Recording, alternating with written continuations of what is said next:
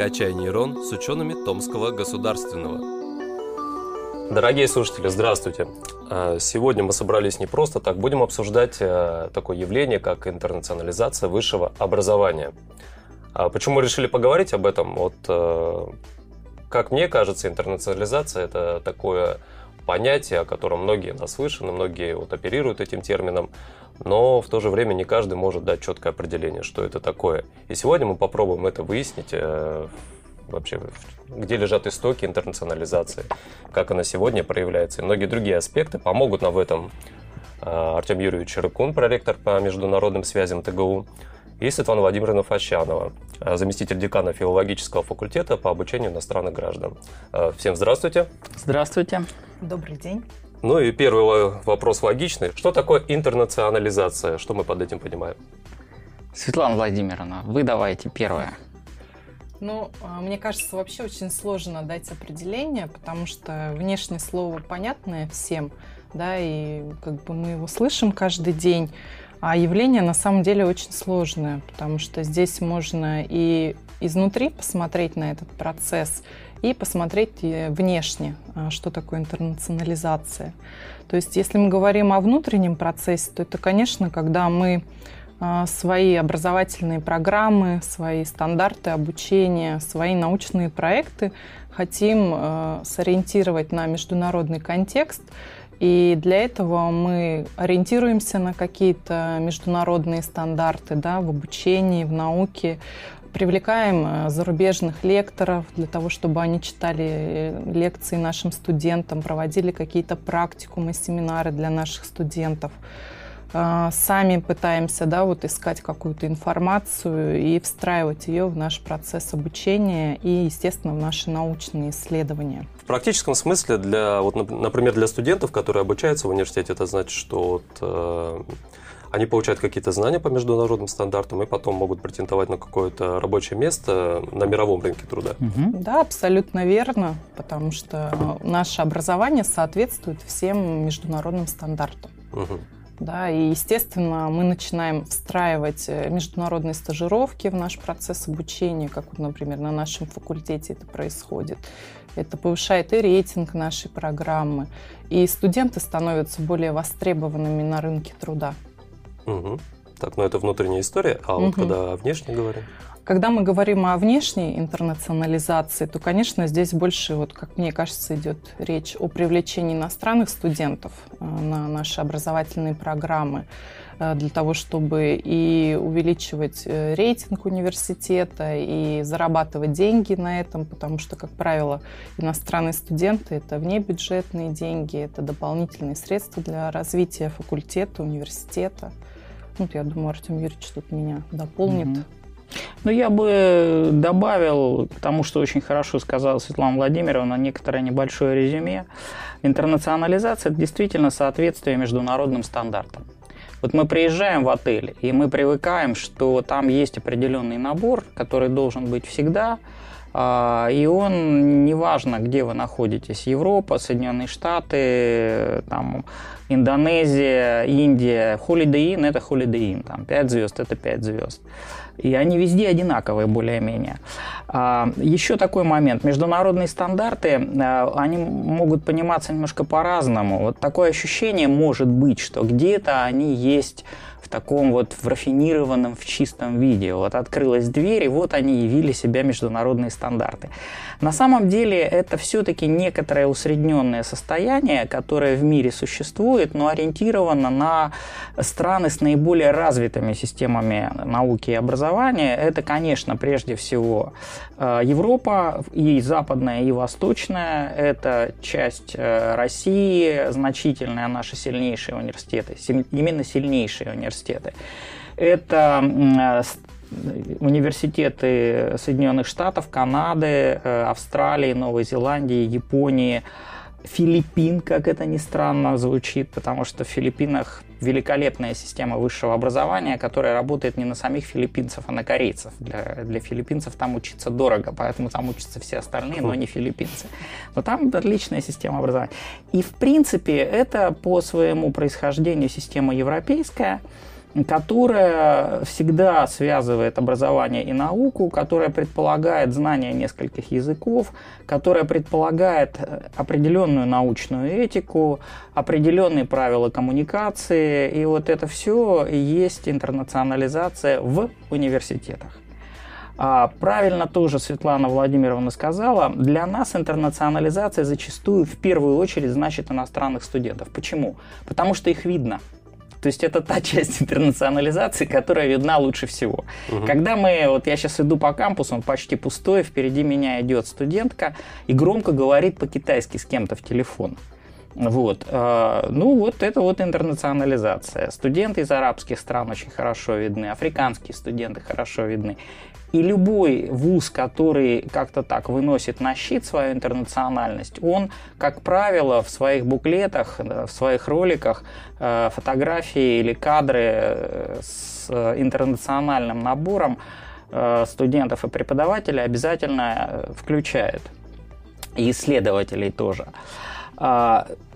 Правильно, опять-таки, что интернационализация – это глубокий внутренний процесс, который начался далеко не вчера, который в ТГУ был с самого начала основания нашего университета, потому что наши профессора сразу те, кто основывали университет и работали в нем сначала, жили и работали только по мировым стандартам. Других просто тогда не было. Вот такая парадоксальная вещь. Интернационализация на самом деле очень старая вещь.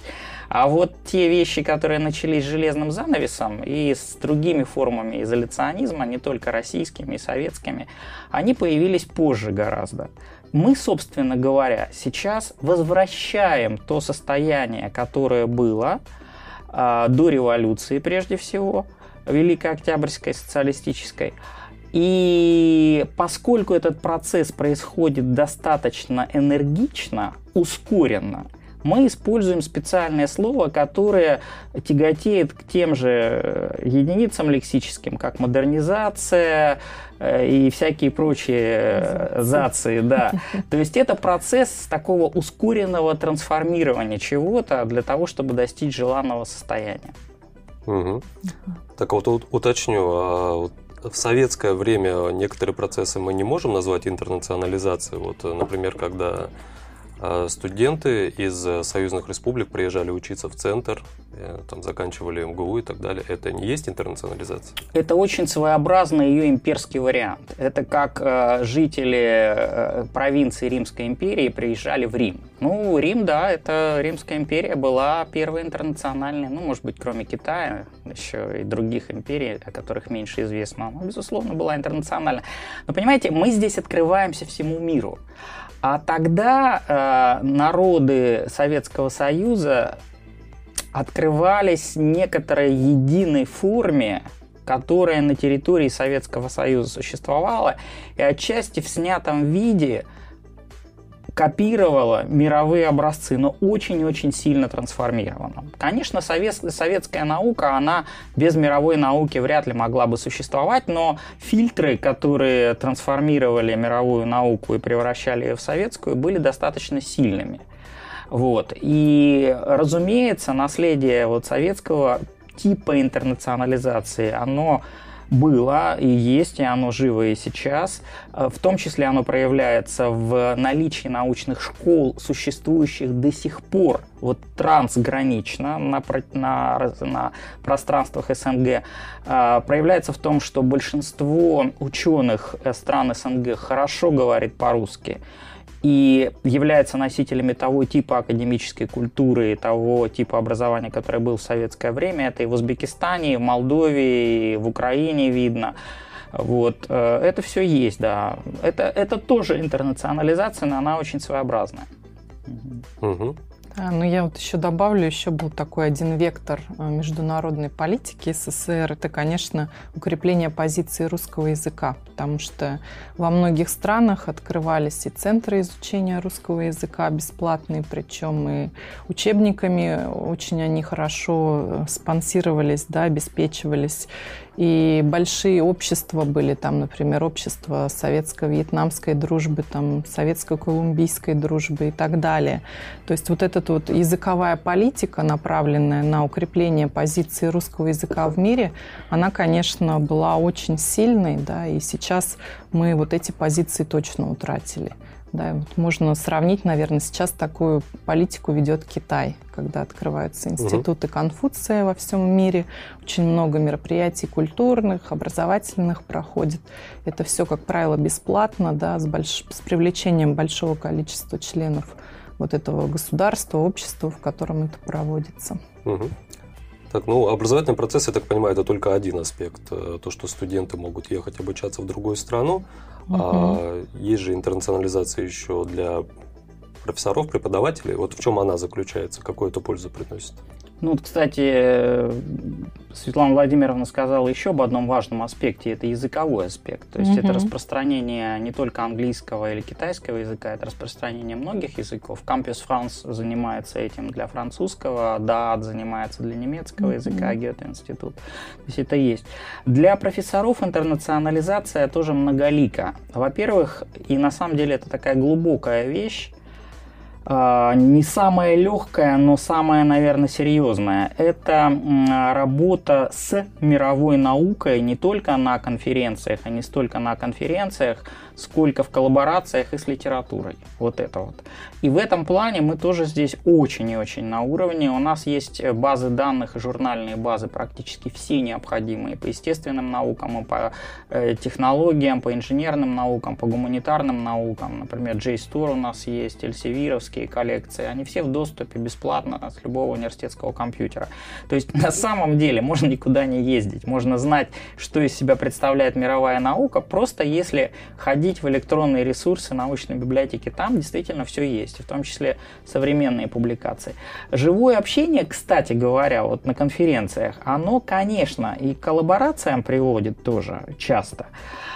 Ну и оно используется для того, чтобы создавались научные коллективы. То есть, если брать огромные конференции, там американские, например, они любят там по несколько тысяч человек собирать, то это прежде всего ярмарки трудоустройства. Люди там себе находят работу. Вот. А в нашем случае это ярмарки временных научных коллективов и проектов, когда вы кого-то встретили, обменялись и решили что-то вместе сделать. Вот зачем. Не для того, чтобы узнать, что в науке делается. На этих конференциях, как правило, ничего серьезного никто не докладывает, потому что идеи могут украсть. В статьях это делают. Я публиковал, и там вот те твои мысли, которые ты считаешь передовыми, будут отражены. А конференции не для этого на самом деле. Ну вот это тоже интернационализация. Вот. Возможность ездить, возможность читать, возможность публиковаться в зарубежных журналах. А, это знакомство, ну знание точнее, тематики, что сейчас актуально, что исследуется. Это доступ к оборудованию, вот к тому, что из себя современная наука представляет. А вот такое явление, когда ну, вот ученый для проведения каких-то своих экспериментов э, вот, э, едет за рубеж, потому что там есть какое-то необходимое оборудование, там проводит свои исследования и закрепляется потом за этим вузом или там живет в другой стране. Это распространено сейчас?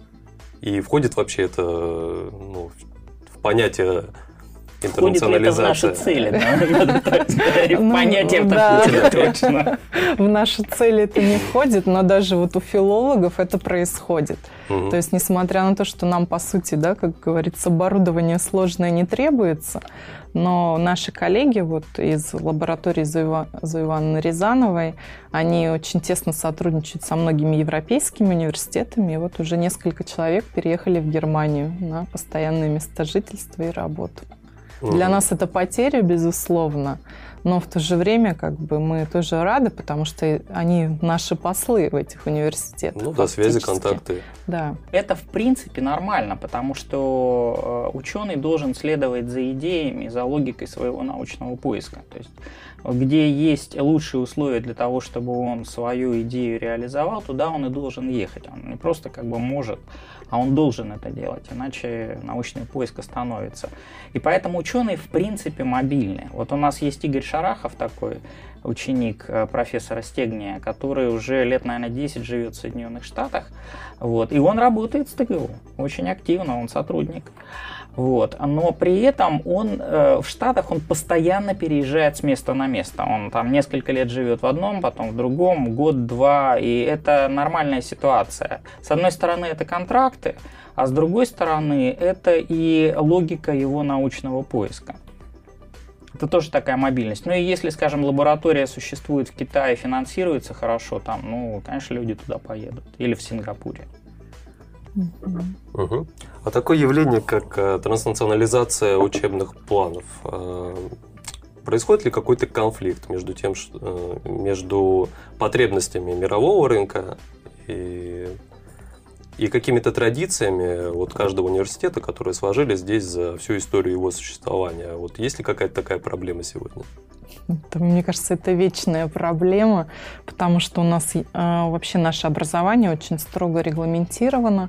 То есть мы должны выполнять определенный учебный план в рамках наших ВГОСов действующих. И вот эти ВГОСы, несмотря на то, что как бы они позиционируются как очень вариативные, учебные планы. На самом деле возможностей для вариаций очень-очень немного. То есть у нас есть очень большой обязательный компонент в каждом учебном плане, который мы не можем менять никак. То есть вот студенты должны его получить в любом случае. И это, конечно, создает большие проблемы, когда мы начинаем планировать э, программы двойных дипломов.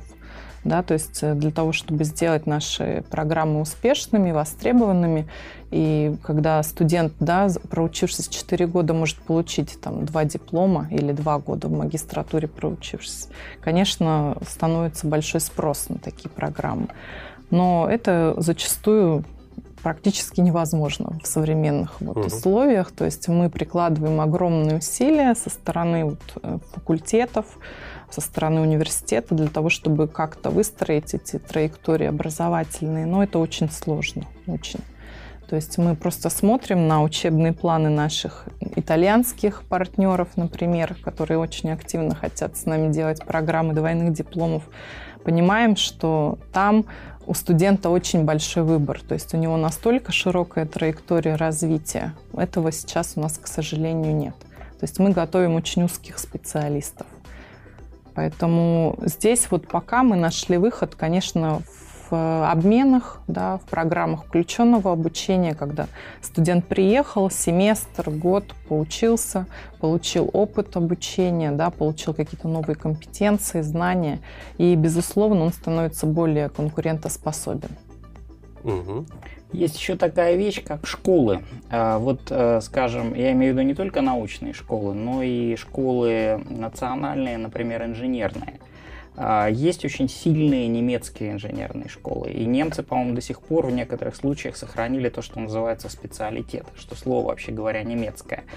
Ровно эту же систему сохранили великие французские инженерные школы. Вот они в этом плане, даже на примере Франции, можно показать разницу между этим конвертированным стандартным международным образованием, бакалавриат, магистратура, и французской системой. Например, во французский университет э, типа Сорбонны может поступить любой желающий, там нет экзаменов вступительных. И очень большой отсев потом, и в целом французы считают, что бакалавриат у них слабенький. А вот в э, инженерную школу нельзя поступить после средней школы. Надо закончить два года, по-моему, подготовительных курсов, которые называются препа. И, значит, в эти курсы попадает 10% желающих. То есть отбор 90% выбраковка. И из этих 10% закончивших только примерно 10% проходит в инженерной школе. Представляете, какой отбор угу. жуткий. Угу. И школы, например, какие? Вот один из наших партнеров, Шеми Пари, теперь они называются, они с Паритека вышли, это лучшая школа по химии, инженерная школа Франции. У них 200 профессоров и 300 студентов. Вот такое соотношение профессор-студент. У нас сейчас учится группа сирийцев, э, ребята, закончившие высший институт, э, High Institute of Advanced Science and Technology, э, передовых, передовой науки и технологий, Высший институт передовой науки и технологий в Дамаске. Английское название mm-hmm. и французские корни. У них, по-моему, соотношение преподаватель-студент 1 к 5. То есть один преподаватель на 5. Это Сирия. То есть это страна, в которой сейчас, в общем, не, не очень-то легко в экономике, и вот тем не менее, они сделаны по образцу французских школ. И благодаря вот э, такой специфике они обеспечивают стандартное гарантированное качество на выходе. Мы очень жестко отбираем. Мы готовим не, 3, не 4 года и плюс 2, а мы готовим 5 лет с двумя подготовительными годами, да, или еще какая-то, может быть, траектория. И мы гарантируем, что человек на выходе будет абсолютно такой, как вы ожидаете. То есть он будет стандартный, в хорошем смысле, э, умеющий все то, что он должен уметь. Вот. А разброс, опять-таки, вот с точки зрения интеллектуальных способностей очень большой. Например, э, когда мы подписали только с Паритеком э, договор о совместных программах, они сюда приезжали проводить экзамены, и у нас прошла только одна студентка, но она прошла не туда, а прошла в SUPAERO. SUPAERO – это такой маленький бутиковый вуз, инженерная школа при Dassault. Ну, знаменитая компания, которая бизнес-джеты делает, и Мираж, э, боевые самолеты, французская. Она была единственная не с математическим и не с физическим образованием, она была экономистом. То есть они ее вычислили, и они подумали, что вот ее-то они, скорее всего, будут использовать где-то для продвижения товара. Я думаю, что они ее как маркетолога хотели. К сожалению, она не поехала, побоялась. Но, в общем, то есть они, они очень широко смотрят. И в каком-то смысле они похожи на нашем ФТИ, то есть они учат людей решать любую проблему. То есть они ставят нестандартную задачу, и человек должен уметь ее решить. И для него вот эти предметы, которые он изучает, это бэкграунд. Он там варится эти пять лет, вот. Поэтому, в принципе, конечно, вот эта система баллонская, это не такая большая беда, потому что есть компенсаторные механизмы. Но при этом удивительным образом э, и во Франции, и в, в Германии, и в Голландии, и в Польше, и я так подозреваю, что не только там сохраняются вот эти старые неконвертированные системы и прекрасно себя чувствуют. Угу. Так, ну вот э, кроме тех э, проявлений интернационализации, которые мы перечислили, для, то, что есть для студентов, для ученых и учебные планы, а есть еще какие-то стороны этого процесса, которые мы не озвучили? Да нет, наверное, ну инфраструктура, это понятно, угу. общежитие там. Инфраструктура, она включает не только лаборатории, корпуса, определенное оснащение аудиторий. Достаточно сейчас высокие требования в этом плане. То есть должны быть определенного вида доски, должны быть определенные доски интерактивные, не интерактивные для математической физики одни, а для других предметов другие. Вот это угу. тоже все есть, это как бы профессионалы, специалисты считывают. Вот, например, нормальная доска для математической физики должна иметь 6 метров в длину. 6 метров. И не, и не меньше потому что невозможно делать нормальную лекцию на маленькой короткой доске. Вот эти, эти вещи надо делать. Вот. Потом, это, конечно, общежитие, там, где они есть. Есть страны, где это в принципе не принято, но есть большой выбор там вокруг кампуса, и люди могут селиться.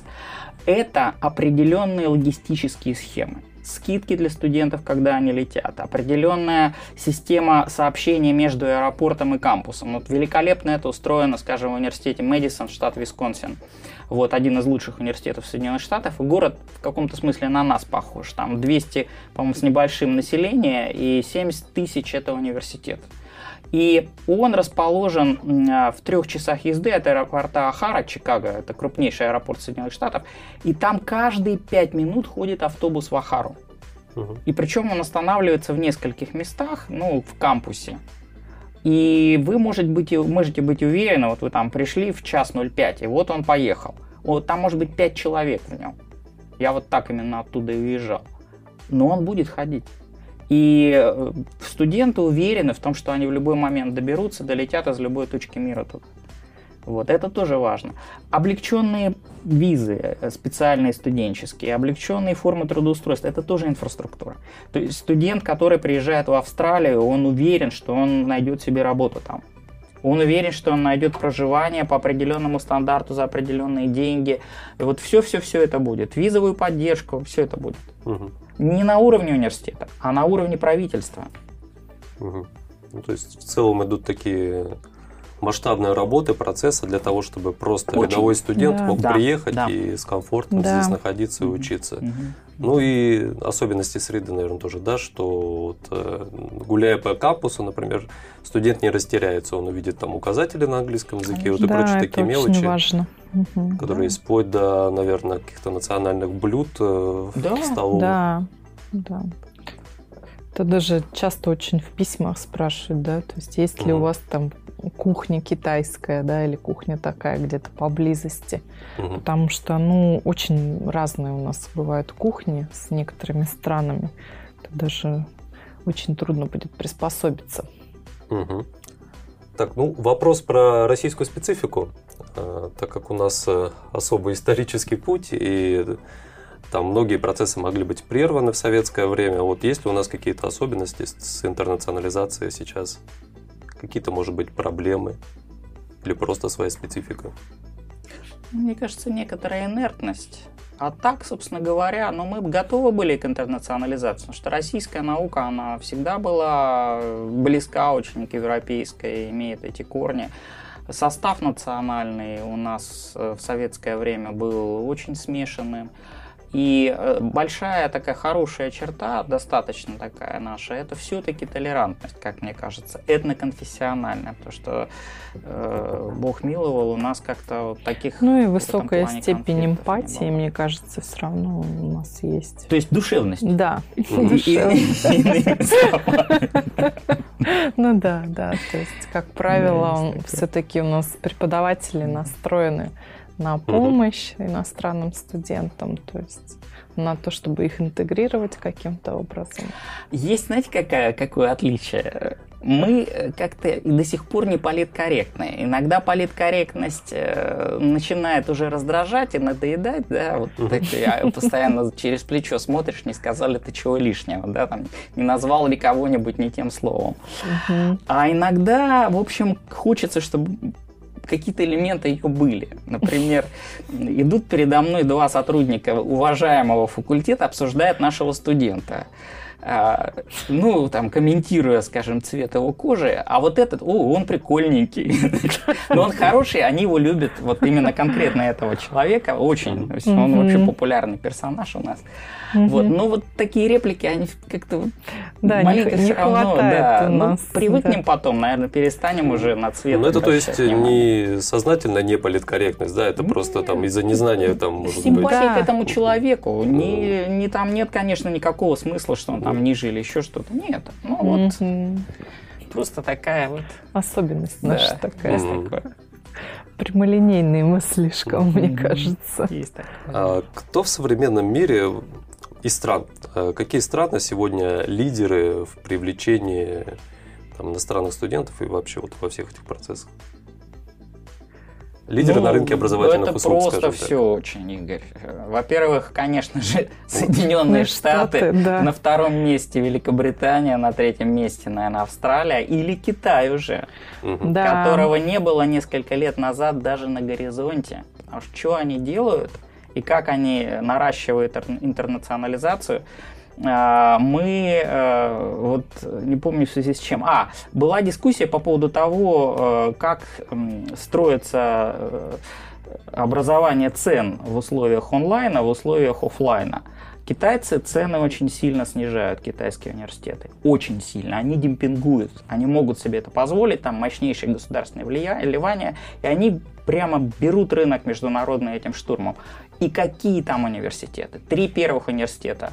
Цин- э, Пекинский университет, потом э, Шанхай Цзяотун и э, Диньхуа. Диньхуа 15 место QS. А Пекинский университет, по-моему, 26-й, Шанхай Цзяотун, кажется, он точно в 50-ке. Первый, Да, да, да. первая 50-ка китайские университеты. Это значит профессора зарубежные. Это значит весь состав безупречно говорит на английском языке. Это означает высочайший уровень требований по отношению к студентам и э, оборудование. Все-все-все это будет. То есть э, в Китае можно получить великолепное мировое образование, великолепное в современном. И во многих вузах так, не только в Диньхуа. Вот у нас есть Зелинский университет партнерский, из которого приезжала группа ребят, 30 человек на теоретическую физику зимой, на зимнюю школу. Вот, отличный университет очень высокий уровень. Ходят, вот мы возили туда преподавателей с физического факультета, профессоров четверо приезжали. Э, они сидят на этом семинаре, их никто не гонит, их никто там не контролирует. Они пришли, потому что им интересно. Они 4 часа подряд, потом перерыв еще 4 часа. Все сидят, не уходят. А, еще не могу не сказать, в этом году у нас один э, студент из Института прикладной математики выиграл летнюю школу в Диньхуа. Он дистантно сейчас там учится. И он попал туда благодаря тому, что мы партнеры с Huawei, они ему оплатили это обучение. А сейчас еще обнаружил, что у них там внутри розыгрыш. То есть он на следующий тур уже попал сам. Вот. Вошел в обойму, это называется. Угу. Здорово. Да, здорово.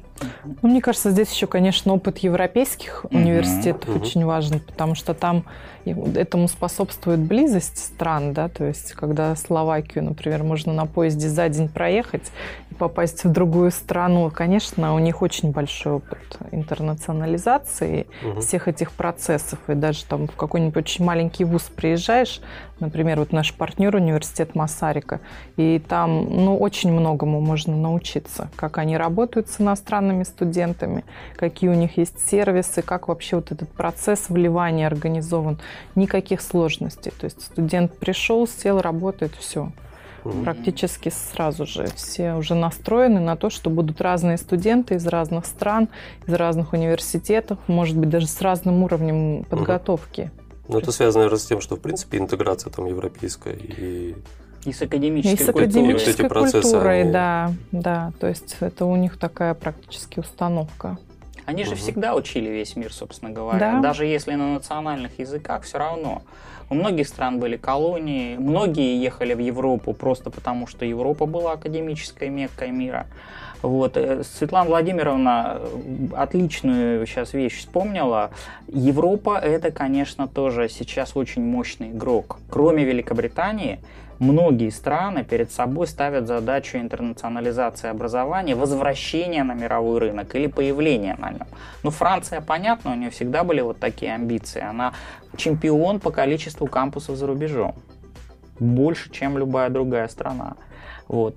А, и Китай сейчас ее очень сильно догоняет в этом плане. Во Франции 258 тысяч иностранных студентов, и они очень активны. Причем там политика а, очень такая для нас поучительная, а, привлечение лучших. Для того, чтобы получить ребят вот в эти самые, в основном инженерные школы, они готовы отправлять преподавателей по всему миру. Вот к нам приезжала группа из четырех преподавателей для того, чтобы принять экзамен у шести наших студентов. Из Парижа прилетали. Специально в Томск. Вот, это было два года назад. Причем это были серьезные ученые, это не были там ассистенты или э, аспиранты, это были действующие серьезные ученые. Вот, потом Германия, примерно такое же количество иностранных студентов. Ну, понятно, Германия это тоже очень старая академическая страна. А, в совсем недавнее время Польша стала крупным очень игроком на рынке международного образования. В 2013 году было 28 тысяч иностранных студентов, сейчас 78. Причем там какие процессы происходят? В Восточной Европе строятся кампусы на деньги Евросоюза, очень хорошо оснащенные. Уровень образования там всегда был очень приличный. И особенно инженерного, естественно, научного, ну и гуманитарного, кстати, тоже. Вот. И они просто, пользуясь тем, что все-таки цены ниже на э, жилье, на инфраструктуру, на все остальные вещи, чем в Западной Европе, а действует Шенген, вот, и они привлекают студентов из наших самых вот этих вот целевых рынков. Угу конкуренты. Очень серьезные, очень серьезные, да. Причем, да, вот восточные славяне, они да. еще и русский язык добавляют в угу. свои учебные планы. Вот поляки меня, в частности, удивили этим моментом. То есть они дают русскую филологию, да, и, например, уже очень многие едут к ним за русской филологией, а не к нам в России. Хотелось бы вот еще про неформальный аспект такой спросить. mm Вот э, есть показатели, есть, да, там, дипломы, которые приносят большую пользу студентам. А, опыт поездок заграничных. А есть же какая-то неформальная такая часть, когда много людей разных национальностей концентрируются в одном месте, обмениваются опытом, и это же тоже большой плюс такой. Ну, безусловно, потому что даже если вот э, на мою специальность да, смотреть, для нас вообще очень важен опыт межкультурной коммуникации, потому что мы обучаем языку, да, мы обучаем литературе, культуре, и без вот этого опыта межкультурной коммуникации это вообще невозможно. Потому что получается, что ты будешь транслировать какому-то безликому да, угу. субъекту обучения. Соответственно, это очень важный момент. И ребята, которые в стажировках участвуют, ребята, которые в интернациональных группах обучаются, они более компетентные специалисты, чем те, у кого этого опыта не было. Угу. Ну, я еще про такую вещь э, хотел бы узнать. Вот, угу. Сан Владимир, наверное, вы как преподаватель э, можете просветить. Угу. Как чаще бывает, вот, когда есть разные группы иностранцев из разных угу. стран, они как держатся? Они перемешиваются или они стараются вот общаться больше со своими соотечественниками, когда приезжают сюда? Ну, это зависит от страны, потому что это все определяется ментальностью.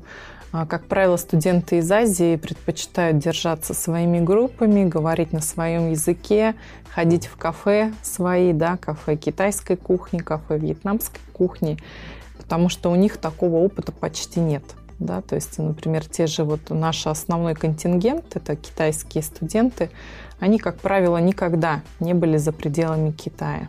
Да, то есть у них э, есть четкая установка в государстве на внутренний туризм. Они mm очень много путешествуют внутри Китая. Они посещают юг, север, запад, восток, где тоже очень много разных культурных у них отличий, особенностей, и никогда не были за границей. То есть, и они вот настолько боятся вот этого всего чужого, да, не хотят меняться, да, это тоже у них есть. Mm-hmm. И, соответственно, они держатся вот такими своими группками. То есть здесь uh-huh. приходится делать очень большую работу, чтобы их разбивать, эти группы, да, чтобы как-то вместе с русскими студентами и другими студентами они общались.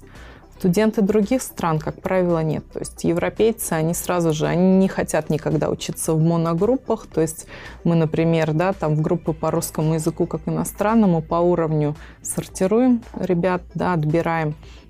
И получается, обычно итальянцы попадают все в одну группу, потому что у них очень хорошие разговорные навыки, и они начинают бунтовать. Да? Угу. То есть мы не хотим вместе с итальянцами. Почему я буду слушать итальянцев? Я их в Италии не могу... Для этого приехал, да, не да? для этого угу. я сюда приехал. То есть мы начинаем их мешать, да, даже добавляя студентов угу. с уровнем пониже или повыше, для того, чтобы вот получилась мультикультурная группа. Угу. Ну, то есть, получается, все перемешиваются, но просто кому-то для этого больше нужно времени. Да, чтобы больше времени, произошла. больше усилий. У угу. кого-то это легко и органично получается, кому-то нужно очень сильно себя перестроить. Угу.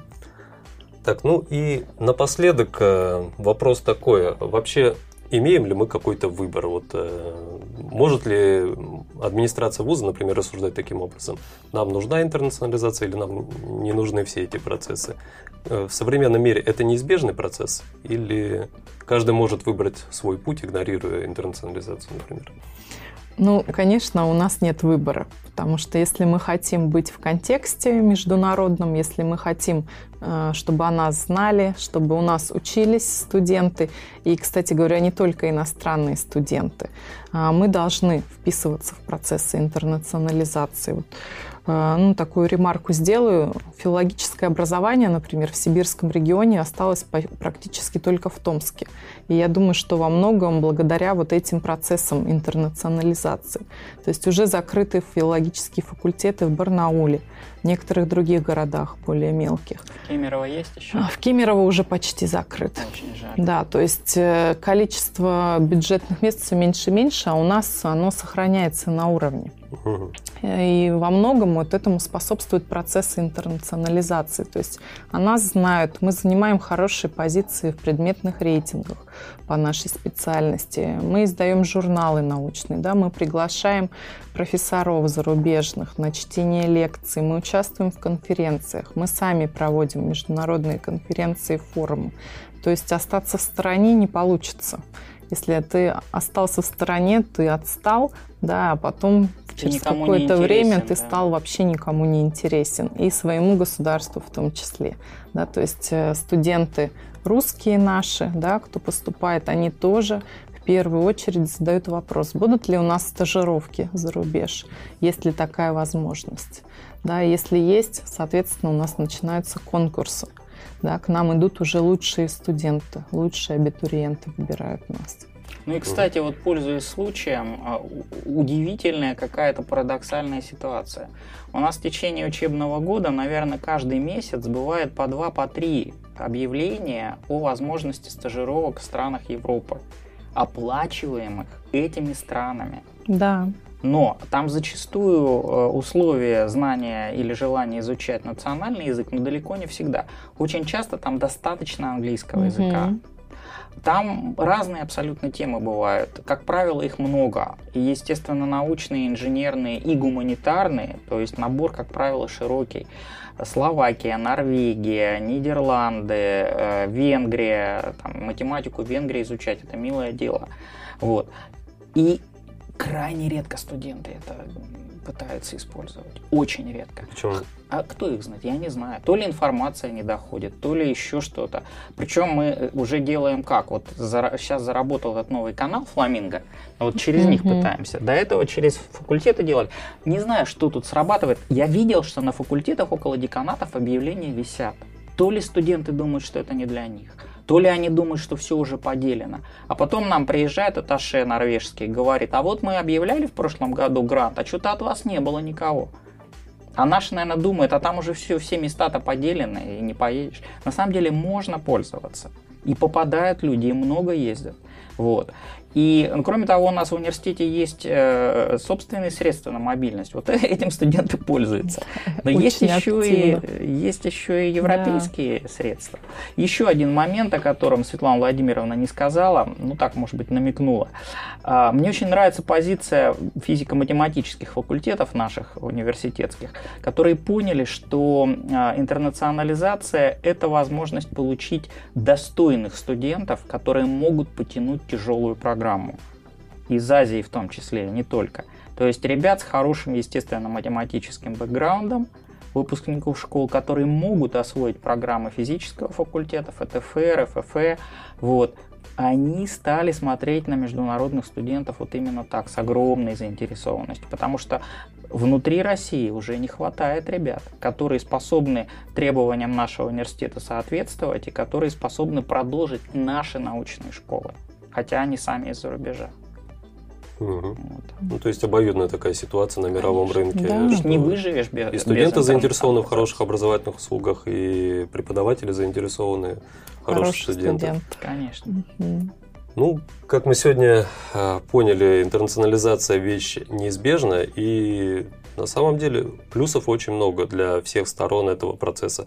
Спасибо большое за беседу, Артем Юрьевич, Светлана Владимировна. Спасибо вам. Было интересно. Надеюсь, слушателям тоже. И да, надеюсь, что вот некоторая практическая информация, вот, которую Артем Юрьевич сейчас озвучил да. там по поводу возможностей для наших студентов, тоже дошла до целевой группы.